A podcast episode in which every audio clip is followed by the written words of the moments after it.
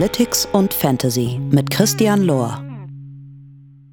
Woche 1 ist in den Büchern. Äh, ich bin zwar im Urlaub, aber ich wollte trotzdem mal so ein bisschen reingehen. Und zwar in die Whopper-Erkenntnisse. Also Opportunities und ähm, welche Spieler ja, haben mich überrascht. Welche Spieler sollte man vielleicht auch kaufen, verkaufen, was auch immer. Wie sieht es Whopper-mäßig bei den einen oder anderen aus? Ich will versuchen, es kurz zu halten, denn ich will einen Pool. Also, let's go. Wir gehen rein in den Mm, Whopper Wednesday. Whopper Wednesday. Allen voran fangen wir in der Offense natürlich an. Ich werde natürlich gleich auch noch den Defense Whopper so ein bisschen durchleuchten. Aber in der Offense gibt es eine Überraschung für mich. Und äh, zwar Tyreek Hill ist das.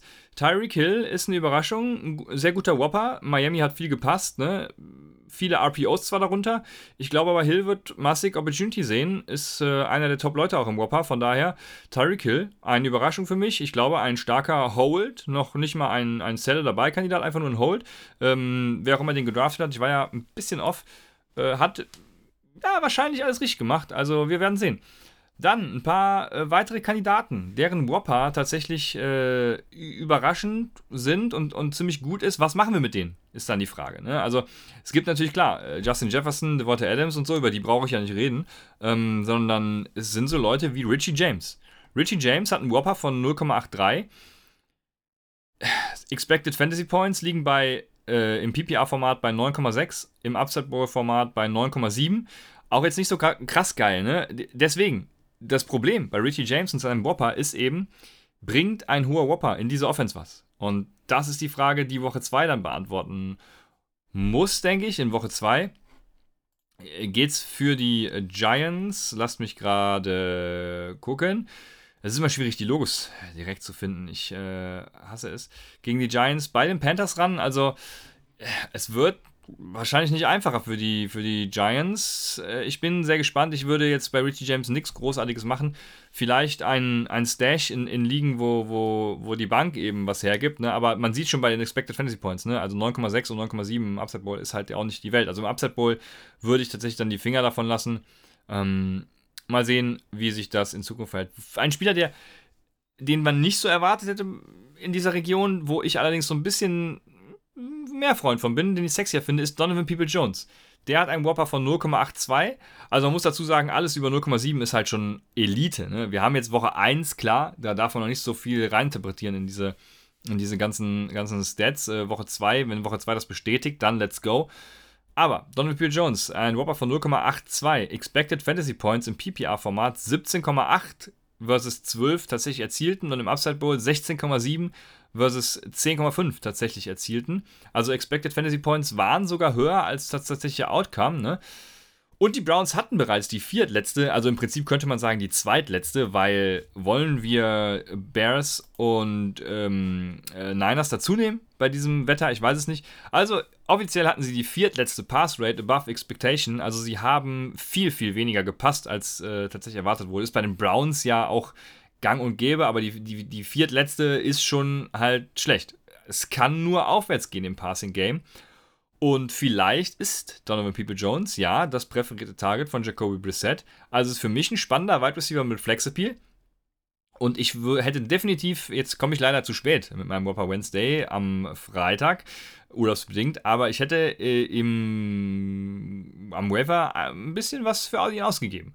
Und traden muss man jetzt halt nicht, aber wenn er noch verfügbar ist, dann haut rein. Ich würde ihn, ja, über welchen Leuten würde ich ihn spielen? Also ähm, ist halt die Frage, ob man so einen Candy Golladay zum Beispiel schon droppen will, ne? Richie James gerade angesprochen, Teamkollege von ihm, aber den werdet ihr ja gedraftet haben, äh, vielleicht ein AJ Green auch oder sowas. Also da habe ich lieber Donovan People Jones Upside. Ähm, Upside für einen Wide Receiver 1 in einem Team halt, ne? Ja, ich bin ja der Meinung, dass äh, Murray Cooper da tatsächlich äh, dann noch einiges von, von fressen wird, aber äh, auf jeden Fall ein spannender Wide Receiver mit Flex Appeal. So kann man es, glaube ich, stehen lassen. Dann haben wir Christian Kirk mit einem Whopper von 0,72. Expected Fantasy Points im PPA-Format 19,7 gegen 17,7 tatsächlich. Upside Bowl 18,1 Expected Fantasy Points und 21,9 tatsächlich erzielten. Also im PPA-Format etwas underperformed und im Upside Bowl etwas überperformed. Ähm, also seine Expected Fantasy Points sind, würde ich sagen, äh, im guten Bereich. Nach Devonta Adams und Brandon Cooks ist Christian Kirk der Wide Receiver 3 nach Air Yards. Und er ist klare Nummer 1 des Teams. Also Christian Kirk tatsächlich, ich hatte es ähm, ja meiner Upside Bowl Folge, die ich werde sie gleich mal Raphael schicken. Vielleicht geht sie auf Upside äh, online, vielleicht auch bei Arcade, aber da habe ich schon erwähnt, äh, da hat jemand äh, Gabriel Davis für Christian Kirk und Daniel Mooney weggegeben. Und Christian Kirk tatsächlich äh, ein sehr spannender Wide Receiver, den ja, ich würde sagen, es ist. Also, für den richtigen Preis würde ich ihn noch kaufen. Er ist jetzt kein Buy Low, ne? Also ist keiner, für den ich jetzt aktiv traden wollen würde, weil einfach, ne, es ist ja immer blöd für Spieler zu traden, deren Peak gerade da ist. Das, das bringt einem ja gar nichts. Dann, ja, trade lieber so wie äh, der äh, jemand, der Herr oder die Dame für äh, Christian Kirk und Daniel Mooney. Daniel Mooney ja mit äh, einem schlechten Spiel und ja, trotzdem noch weiter mega Upside. Ähm, das ist ein geiler Trade, wie ich finde. Also sowas hätte ich dann gemacht. Kommen wir auf die negative Seite, die, die negativen Überraschungen sozusagen. Ähm, man würde es jetzt nicht vermuten, dass ich diesen Namen nenne, aber es ist Curtis Samuel. Curtis Samuel hatte nur einen Whopper von 0,51. Er hatte Expected Fantasy Points im PPA-Format von 19,7 gegenüber 19,2 erzielten, im Upside Bowl-Format 10,7 Expected gegenüber 13,2 tatsächlich erzielten. Also er hatte bei 11 Targets und 8 Receptions nur fucking 11 Air Yards. Er hat ein A dort von 1,3. Dafür halt ein, ein, Racer, also ein, eine Receiving Air Conversion Ratio, man könnte sagen Yards after the Catch, von 5. Er hatte 48 Yards after the Catch bei 11 Air Yards. Ich, es, vielleicht ist genau das seine Rolle, in der er auch gut aufblüht. Ne? Also Washington Woche 1 war ja schon ziemlich gut für ihn aber normalerweise ist sowas halt nicht sustainable. Wir haben immer diese Jungs wie ähm, AJ Brown oder auch Debo Samuel, die, die Jagdmonster sind. Ne? Also Curtis Samuel gehört mit Sicherheit auch dazu. Also, wenn das seine Rolle ist, dann hat Washington den Job echt gut gemacht, muss man sagen. Aber Vorsicht bei Curtis Samuel, kann ich nur sagen. Also, ähm, lasst euch da nicht täuschen. Bin gespannt, wie Woche 2 aussieht, aber der Whopper verspricht da eben nicht so viel. Eine weitere negative Überraschung Ah, und das, da blutet mir natürlich das Herz, ist Elijah Moore. Elijah Moore hatte einen Whopper von 0,33. Und das hat mir in der ersten Woche echt Sorgen gemacht, weil Elijah Moores Rolle und Corey Davids Rollen, Corey Davis Rollen, so, sind vertauscht. Also Schienen vertauscht. Davis hatte doppelt so viele Air Yards wie Elijah Moore mit seinen 57. Er hatte, glaube ich, irgendwie 120 oder so, hatte Corey Davis. Und ähm, dementsprechend haben sich da die Rollen geändert. Also wenn sich das auch weiter so fortsetzt, auch ein deutliches Alarmsignal in Richtung Elijah Moore. Ähm, und das wäre natürlich äh, schlecht, auch für mich, weil ich Elijah Moore sehr oft habe. Aber da habe ich gerade ernsthafte Sorgen. Vor allem auch, wann kommt Zach Wilson wieder? Wie, wie ändert sich das Ganze dann? Was passiert jetzt mit Joe Flacco? Ich bin sehr gespannt. Freue mich auf Woche 2, um zu sehen, was dann passiert. Aber Elijah Moore in der ersten Woche ein, eine negative Überraschung für mich, würde ich mal sagen. Und jetzt kommen wir so zu ein paar Kandidaten, die ich mir noch rausgeguckt habe. Ähm, einige würden sie wie folgt betiteln: Trade Targets. Trade Targets. Und zwar, der erste, ein Buy High, ist für mich ganz klar Devonta Adams. Wenn, also weiß nicht, was man für ihn ausgeben müsste. Wenn ich jetzt zum Beispiel einen Running Back nehmen würde, der so ein bisschen overperformed hat, Saquon Barkley oder, äh, oder Swift und ich auf Running Back weiterhin noch, also wenn ich einen Need auf Wide Receiver habe und einen der beiden habe, dann straight on für Devonta Adams. Ich glaube, das ist auch ein, ein, ganz fairer Deal dann, weil die beiden werden ja, äh, denke ich, wenn sie so weitermachen, auf jeden Fall Top, Top 5, Top 10 Running Back sein. Ähm, Devonta Adams hatte die höchsten Expected Fantasy Points in PPR mit 34,7. Chase kam dahinter mit 31,9 und dann erst Justin Jefferson mit 24,6. Also er hat, prozentual ist das Ganze nochmal krasser, aber er hat jetzt 10, mehr als 10 Punkte expected mehr als der dritte Wide Receiver. Er hat auch die höchsten Expected Fantasy Points im Upset Bowl mit 30,8. Dahinter Chase mit 25,7 und Pittman mit 22,8. Also auch da fast 10 Punkte mehr als der nachfolgende. Er ist Wide Receiver 2 nach Whopper mit 1,1, fast 50% Target Share und 0,41 Targets per Route Run. Also Davonta Adams ist ein Target-Magnet scheinbar bei den Las Vegas Raiders. Und das ist geil. So jemanden will man haben. Er ist ja nicht nur, für, für vor allem für Upside Bowl, Leute, er ist ja nicht nur ein Target-Magnet, sondern er macht ja auch was mit den Targets. Ne? Also, das ist schon ein Wide Receiver, ähm, den hatte ich ja was, was niedriger und ärgere mich tatsächlich, weil das ist, das klickt, das ist geil. Und äh, freut mich für ihn natürlich und auch für die, für die Raiders und auch für meine Car-Shares, weil da habe ich dann wiederum einige von im, im meines PPA-Format. Also von daher, schöne Sache. Bei High, Devonta Adams. Und ein anderer bei High in meinen Augen, ähm, äh, da wurde ich zum Glück bestätigt, ist Michael Pittman. Michael Pittman war Wide Receiver 6 nach Expected Fantasy Points in PPR, Wide Receiver 3 nach Expected Fantasy Points im Upside Bowl Format.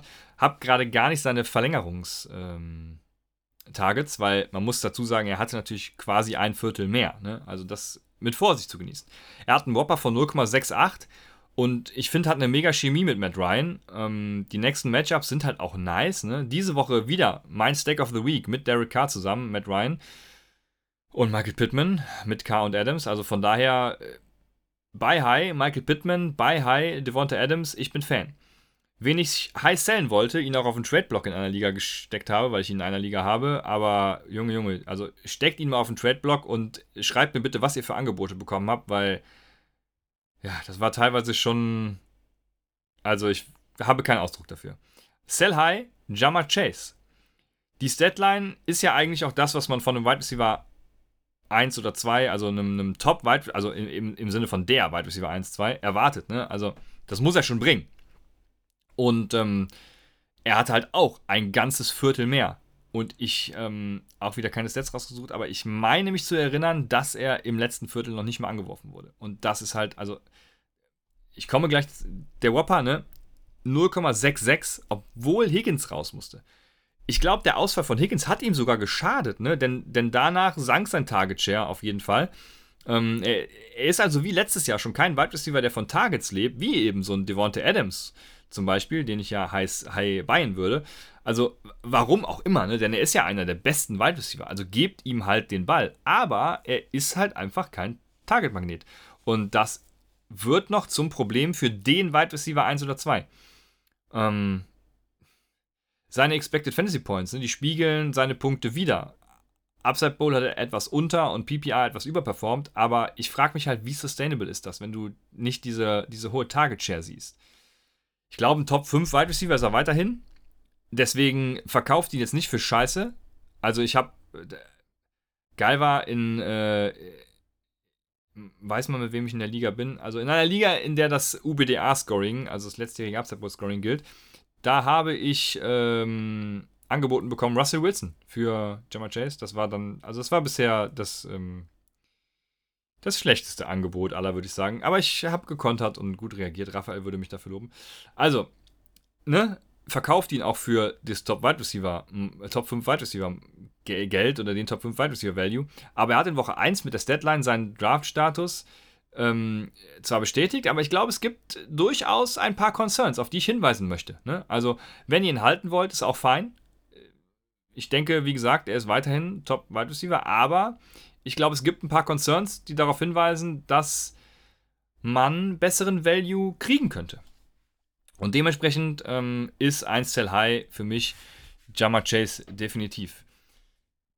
Wenn ich auf Running Back needy bin, würde ich ihn zum Beispiel für äh, äh, Saquon Barkley und Javante Williams oder sowas ähm, nehmen, aber, aber weniger halt auch nicht. Ne? Das ist halt so die Sache. Also da müssen schon echt Top-Top-Spieler her.